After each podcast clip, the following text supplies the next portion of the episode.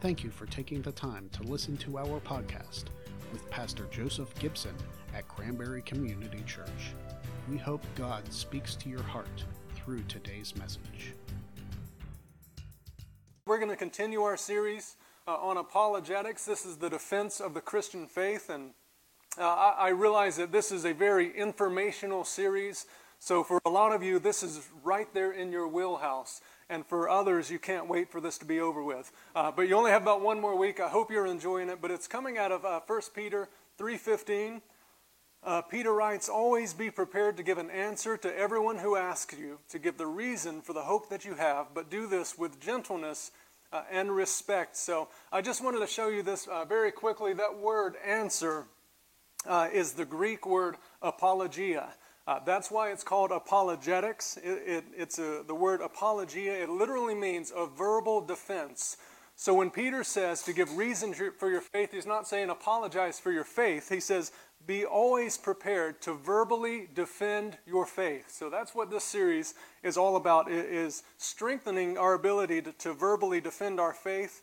Uh, and also, as I've said each week, empowering us to more confidently share our faith. So uh, be, because our faith, um, I, I, want us to see that our faith is not one where we are relegated just to saying, well, the Bible says so, so let's leave it at that. But we actually have uh, incredibly strong empirical evidence for our faith, the basis of our faith. So we've gone through this point, uh, historical evidence for our faith, and last week we looked at scientific evidence for our faith. And I'm going to put this on the screen again. We did it last week, but my goal is by the end of this series, you'll have this memorized because I'm telling you this is a weapon, a tool at our disposal, disposal that we have for sharing our faith. So the first is those five historical facts that even the most celebrated of atheists agree with, and that's that Jesus was a true historical figure. He was, in fact, crucified. The tomb was found empty the disciples, at the very least, believed that they encountered a risen Jesus, and Jesus was worshiped as God from a very short time following his crucifixion. Historically, uh, we can verify these facts. This is true. Even scholarly atheists do not disagree with these facts. Uh, what it comes down to is how to best explain these five facts. To me, the simplest explanation is God raised Jesus from the dead. Uh, to the atheist, they have to come up with uh, explanations that require more faith uh, than I have. So uh, that was the historical evidence. And then, in terms of science, last week we looked at the evidence for intelligent design. So this can be boiled down to two points if you want to make notes. If you're making an argument on the basis of science, uh, for intelligent design. Remember, we want to start with common ground, so we would start with this accepted statement. Uh, evidence points to an eternal uncreated agent at the beginning of creation or the cosmos. So even scientists and cosmologists acknowledge this uh, that there must be something at the very beginning, even before the Big Bang. Uh, there had to be something before it. The reason that they have acknowledged this is because for thousands of years they believed that that eternal agent was the universe itself. They believed that the universe was the eternal agent that brought everything else forth. Uh, you and I get to live in the days where that belief in the eternal universe has now been disproved. Uh, and it was 2003 that it was ultimately established that the universe, for various reasons that they discovered, uh, has a beginning. They know the universe had a beginning. It's not the eternal, timeless agent that they thought it was. Therefore, there is another eternal entity prior to the universe. We know that to be God. Atheists don't have the answer. And then, secondly, the accepted scientific truth is the odds of the universe being naturally life sustaining are, pardon the pun, astronomical. Uh, we looked at this on the basis of just uh, several forces holding our universe together gravitational force, electromagnetic, and nuclear force. If we look at the, the parameters that these forces are capable of, and then the parameters that they have to be for us to exist uh, apart from the supernatural, it's impossible. In fact, the odds, as we went through last week, are 1 in 10 to the 135th power. And if you need to see uh, a bigger number, uh, that it's that number. That are, that's the odds of our universe naturally being what it is today where we can exist. Uh, so, the way that an atheist or a scientist would explain this is they say, well, there must be that many universes and we're in the lucky one. Uh, the way I would explain it is there's an intelligent designer who created it all. It's just simpler to me to, to, to believe that. Again, I don't have the faith that some of these scientists do. So, with all of that being said, today we're moving on to the next area of our faith that comes under attack, and that is the Bible itself. Uh, this usually sounds like, Do you really believe in the Bible? Uh, or the Bible is full of contradictions, it's outdated, it's irrelevant, it's full of errors, it's full of fairy tales, it's, it's, it's this and that, fill in the blank. Today we're looking at the reliability of Scripture and does archaeology support or contradict the Bible? So here's my goal today. I just want you to see that the Word of God can be defended. Uh, Hebrews 4:12 says that the word of God is alive and active. It's sharper than any double-edged sword. It penetrates even to dividing soul and spirit, joints and marrow. It judges the thoughts and attitudes of, of the heart. And, and 2 Timothy, Timothy chapter 3 says, All scripture is God breathed and useful for teaching, rebuking, correcting, and training in righteousness, so that the servant of God may be thoroughly equipped for every good work. Now, verses like these two, uh, they're true and they're powerful, but we should recognize that if you're in a conversation with a non believer, and especially with a skeptical non believer, you can't just say the Bible is true because the Bible says it's true. That, that won't be accepted in an argument with an atheist. That won't get you very far. So we're going to look at the empirical evidence uh, for the evident, the reliability of Scripture. So we're going to start this morning by looking at the Bible as what it is, which is a, an ancient historical document. Uh, so, so, as such, the, the first question we want to address is Is this a reliable document from a historical perspective? So, historians uh, primarily would look at two factors in determining the ri- reliability of any historical document. Uh, the first factor is if we don't have the autograph, which is the original, then how many manuscripts or copies of the original do we have? The second question they'll ask is what are the dates of the manuscripts or the copies in relation to the original? So the closer a copy is to the original, the more accurate it is likely to be. Uh, so uh, we've probably all played that, the, I think it's called the telephone game, where uh, if I whisper something to Pat and Melanie and they whisper it and everyone whispers it around the room, by the time it gets to the back, it's something completely different than where it started. Uh, many skeptics believe this is the case with the Bible, that the Bible started as something, but over thousands of years, it's totally different today than what it used to be. But the more manuscripts that we have that say the same thing, and the closer they are to the original, the more we can recognize that they can be trusted as accurate and consistent. So, I want to look at a few co- uh, comparable historical documents. Uh, they're, they're, from give or take the same time period, uh, just for a point of reference. The closest numerically to, to the Bible is Homer's Iliad. Uh, we have about 1,900 manuscripts or copies of his Iliad, uh, and the closest that we have to the original came 415 years later. Uh, now, that, that is actually an anomaly in itself. We don't have anything else uh, other than Scripture that's close to that, and I'll show you that. Uh, Livy was a Roman historian. He wrote a book called Roman History in 17 AD. Now, what we have is 35 surviving manuscripts, 35 surviving copies, and the closest to when Livy actually lived was 400 years after his death.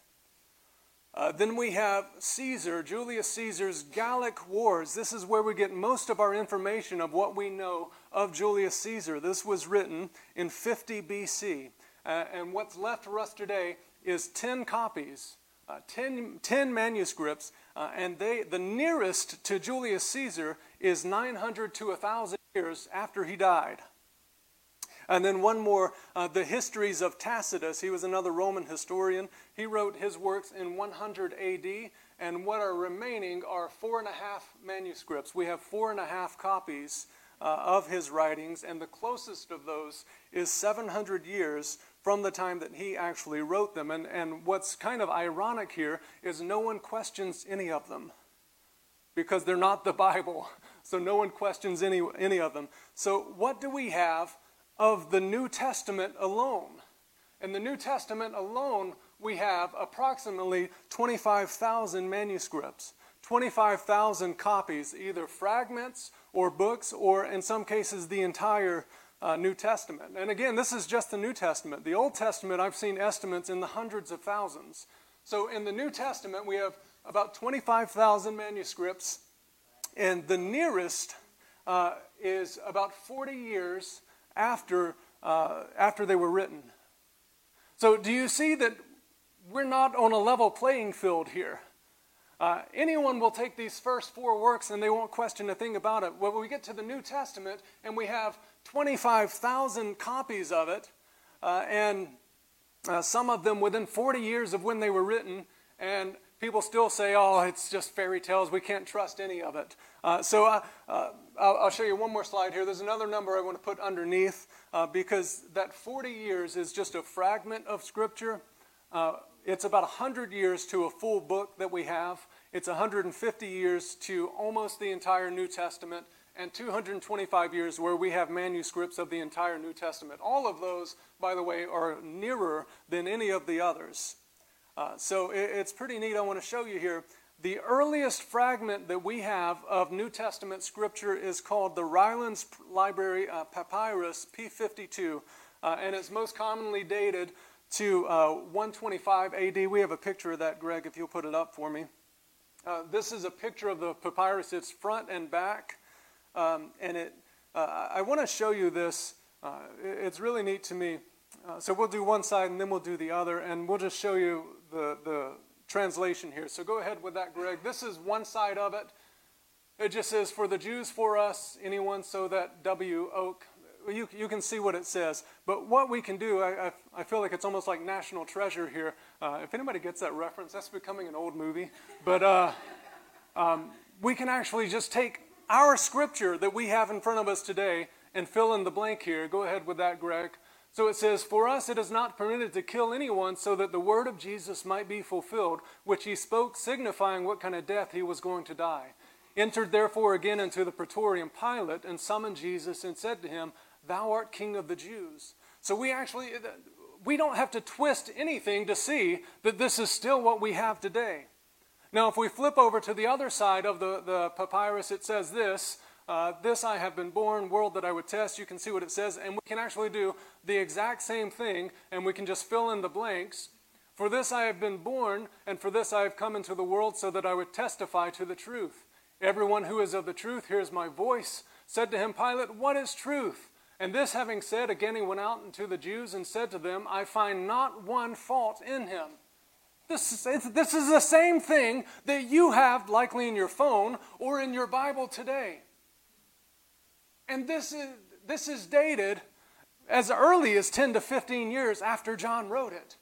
But uh, uh, the, the latest, more accepted, is still 40 years from when he wrote it rather than a thousand years like some of these other things. So, so the proof uh, is there. Now, the, the natural question is first, do the manuscripts align? And second, are there differences or are there errors? And the simple answer is when you have 25,000 people copying by hand, word, uh, word for word, yeah, there are going to be errors.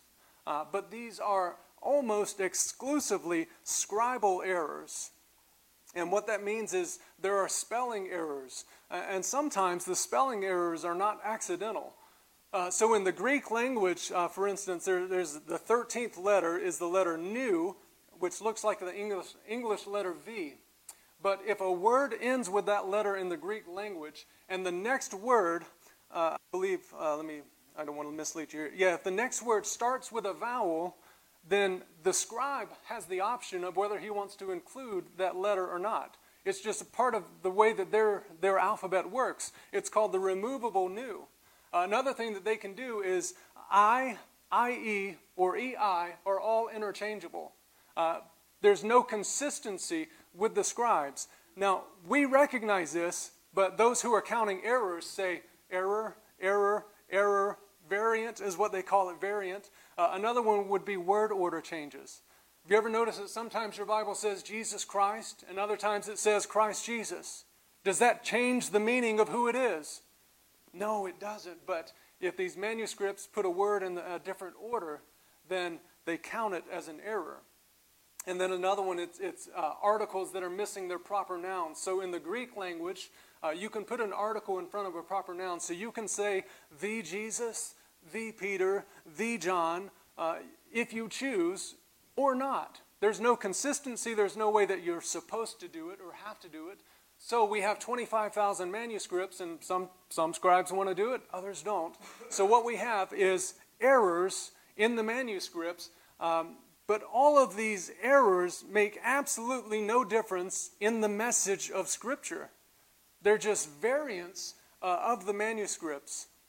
Uh, Bart Ehrman, we've talked about a couple of times, he, he's probably the most well known celebrity atheist today. He does debates against Christianity. He, he was raised in the church, he went to a theological seminary, and then he left the faith and started arguing against it.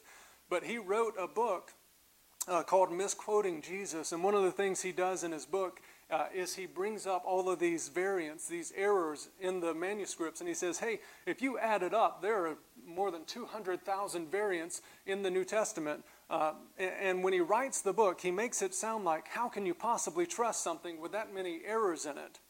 Uh, but at the end of the book, there's a Q&A section that he puts in there, and someone says, uh, hey, your mentor says, yeah, those are there, but that changes nothing about the meaning. So Bart Ehrman, uh, he replied, he responded to that, uh, and he said this. Uh, he said, Yes, the essential Christian beliefs are not affected by textual variants in the manuscript tradition of the New Testament. So he writes this book and he talks about all these errors to build up his case against Christianity. But he doesn't even believe that that's a case against Christianity when it comes down to it. So, uh, another thing that Ehrman will uh, admit to is we have the early church fathers, Ignatius and, and uh, Clement of Alexander, I think is his name. And these early church fathers, they used to write letters uh, and they would quote a lot of scripture in their letters, and so much so uh, that uh, they say that we can actually take these letters from the early church fathers and reconstruct the entire New Testament without even using the manuscripts. So we can know they were using those early manuscripts to write from. So we know what the early manuscripts look like. And we don't even have to have the manuscripts to know it, but we do, more than 25,000 of them, so we can understand um, is the Bible inerrant? Is there error in the Bible? Well, the short answer is the original autographs, the original writings are absolutely inerrant. But we can also understand that when 25,000 people are writing down the entire New Testament, there are going to be mistakes made, but we also understand completely that this is trustworthy and is consistent, our Bible today, with the Bible that they uh, were writing you know, 2,000 years ago. So, uh, have people made errors along the way? Yes, they have, spelling errors and things like that, but not in the stories uh, not in the message of Scripture, and most importantly, certainly not in the gospel, uh, which is what brings salvation to us, our faith in the gospel. So when we establish that Scripture itself is consistent and reliable, the next area that skeptics attack is the historical accuracy of the Bible. They'll say, okay, you can show me that it's consistent, but that doesn't mean it's true. So, what they'll do is they'll look to the field of archaeology and they'll say, uh, the evidence, uh, there, there's no evidence for this person or this place anywhere outside of Scripture, therefore it must be made up. Uh, so there's a doctor named Scott Stripling. He's the leading archaeologist in Israel, and he says he hears this all the time. People will come to him and say, There's no evidence for this, so it must be made up. And uh, he has two responses to that. First, he says, uh, We are constantly constantly making discoveries that validate the historical reliability of the Bible, and we've never made one that disproves it. In fact, one of the hardest things for me preparing this week is kind of limiting which discoveries that I have time to talk about this morning. The second thing that he'll say to them when they say, hey, there, there's no evidence for this uh, in excavations is between 5 and 6% of Israel has been excavated. 94% hasn't been touched. Is it possible that maybe we can't find that name anywhere because there's 94% that we haven't investigated yet? So, with that said, I want to look at, at a, a few discoveries that we have made authenticating the Bible. Uh, so, just a few of the many. We'll start with what's called the Pilate Stone. Uh, doc, Dr. Stripling says that until the year 1961, when this was uh, discovered, I think, yeah, we have a picture there. Until the year 1961, when this was discovered, if you went to an Ivy League theological seminary, they taught you in seminary that Pilate was most likely, likely a fictional character. That more than likely, Pilate never actually existed for a couple of reasons. We just didn't have evidence for him outside of uh, Scripture. Uh, and then, secondly, the Bible calls him a prefect.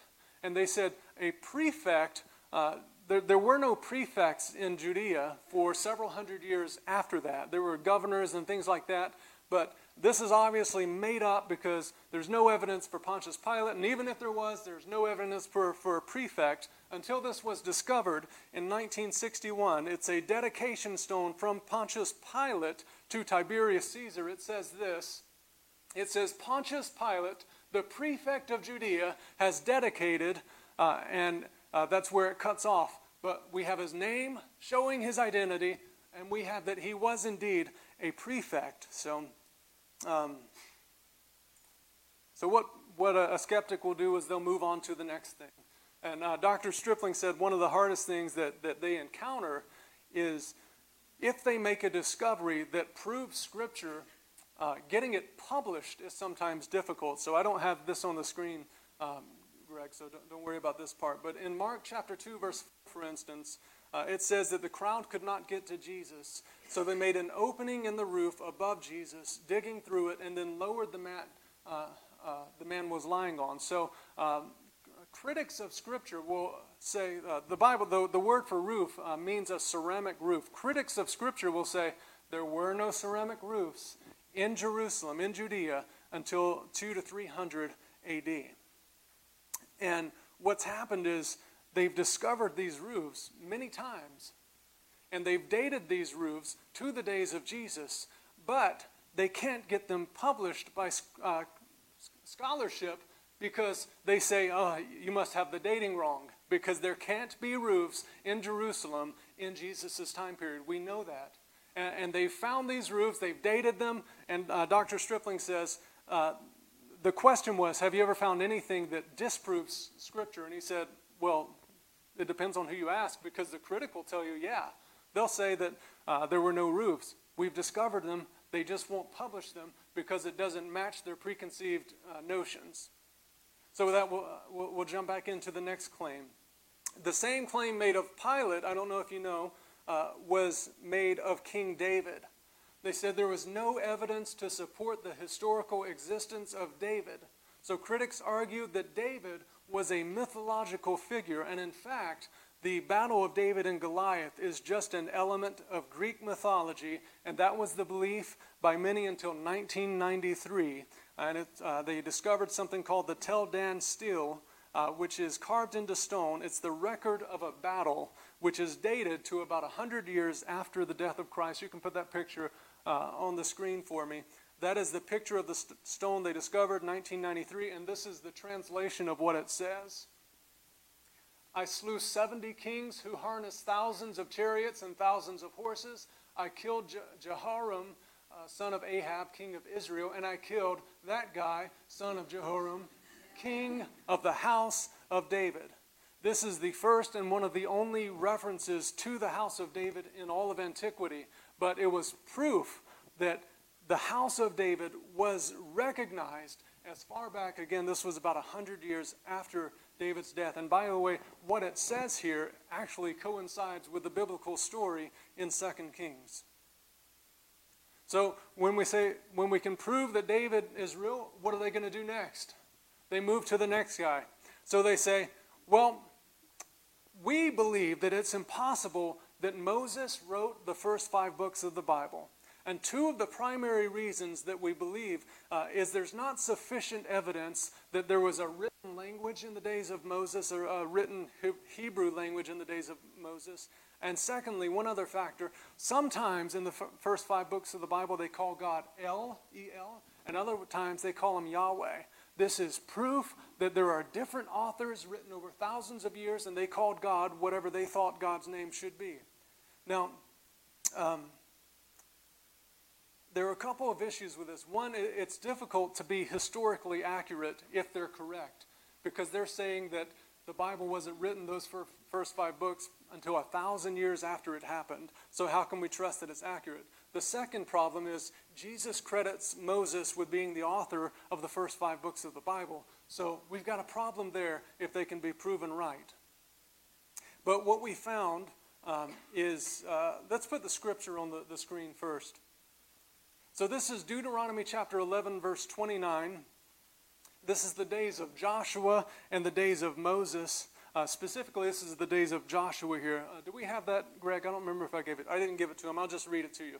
When the Lord your God has brought you into the land you are entering to possess, you are to proclaim on Mount Gerizim the blessings, and on Mount Ebal the curses. So there are two mountains. Gerizim, he says, on this mountain you proclaim blessings. On this other mountain, you proclaim curses. Uh, and this was not uncommon in that day to, to have a place where you proclaim curses. Now, this is not like, I curse you, go die. This is a curse in the way of, uh, they pray this God, uh, if we obey you, you, would you bless us? And if we ever depart from you, God curse us. This was actually a commitment type thing. Uh, so, uh, years ago, uh, they first discovered at the base of this mountain, Mount Ebal, uh, what is called Joshua's altar. So this is at the, the base of the mountain. But just four years ago, in 2019, a very recent discovery, they found what is called a curse tablet. So on the Mount of Cursing, they, they, they found a curse tablet. Go ahead to the next one just so you can see the size of it. Uh, you can see how hard these discoveries are based on their size. Uh, and this one, it's amazing because um, if we had discovered this 20 years ago, it would have done us no good. Because what they did is they made this curse, they inscribed the curse, and then they sealed it, uh, I believe it was with lead. So you can't actually read the curse. But when they found this, they knew this was something special. They had to send it to Switzerland where they had what's called, I think, a topography uh, machine which scans it so that it can go past the, the lead and it can read the inscription. Uh, so ignore the, the curse part of this and just, just pay attention to the significance here. Go ahead, Greg. This is uh, what the, that tablet says. It says, Cursed, cursed, cursed, cursed by the God Yahweh, you will die cursed. Cursed, you will surely die. Cursed by Yahweh, cursed, cursed, cursed. Encouraging, right? Uh, but the significance of this is two things. Uh, first of all, we have proof of, uh, it's called Proto Hebraic writing from the days of Moses. They did write, it's a mixture of uh, Egyptian hieroglyphics and the Hebrew language. It's, it's, it's an incredible thing.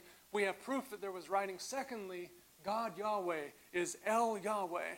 So we have evidence that uh, whoever wrote this called God both El and Yahweh which disproves your theory that because sometimes it's El and sometimes it's Yahweh, it couldn't have been Moses. That's been thrown right out the window. Uh, and all of this uh, happened again just about four years ago. So it's, it's some amazing things. Uh, so um, let's see.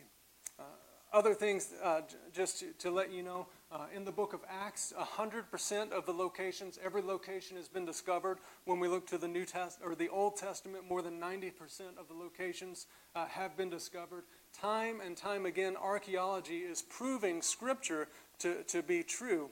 Now, what's going to happen next? Critics are going to move on to the next thing and say, well, what about this? What about this? And eventually, uh, that will be proven true uh, as well. And the last one I don't think I have a picture of it. Yeah, actually, I do. Uh, is the, the Dead Sea Scrolls, which I mentioned that were discovered in 1948 uh, by uh, some, some kids throwing rocks into caves in, in Qumran. If you don't know the story, they're just throwing rocks into the caves like kids would do, and they hear something shatter, so they go check it out.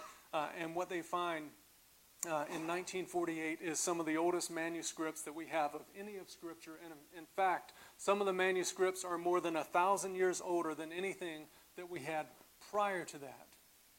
So I talked about the significance of this a few weeks ago. We have all of these prophecies in Scripture that detail Jesus perfectly to a T, and, and the critics would argue that this must have been written after Jesus lived because it's, it's so accurate.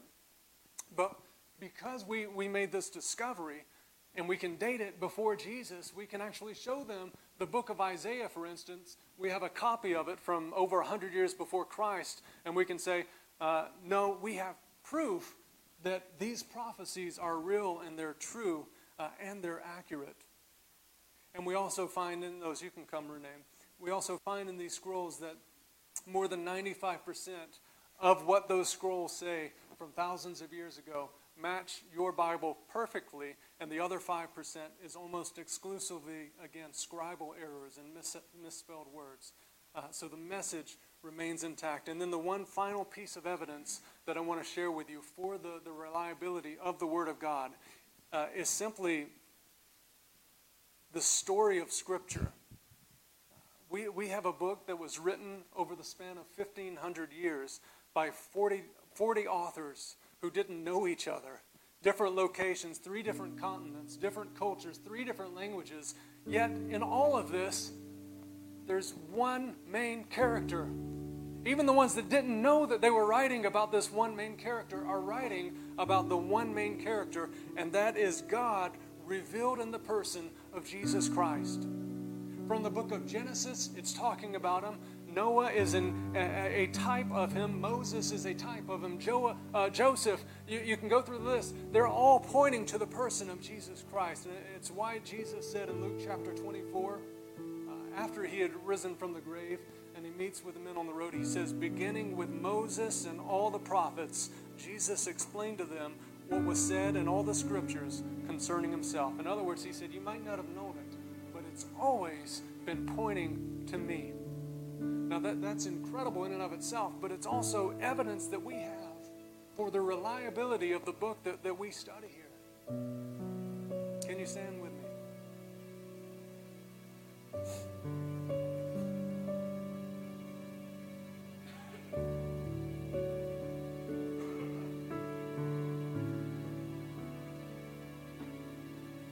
I'll be honest with you, I have no idea what a response to that message looks like.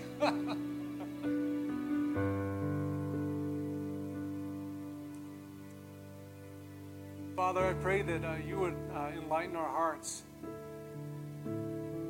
just to recognize uh, what we have in your word, that it can be trusted, that you can be trusted as true, that we have all of the evidence, Lord. I thank you that again and again you prove the doubters wrong. And we pray that you Church, as Renee leads us, I just want to encourage you to invite the Spirit to speak to your heart. Uh, perhaps there have been doubts in your heart, and, and your prayer this morning is, Lord, I believe, but help my unbelief. Whatever it may be, take a few moments.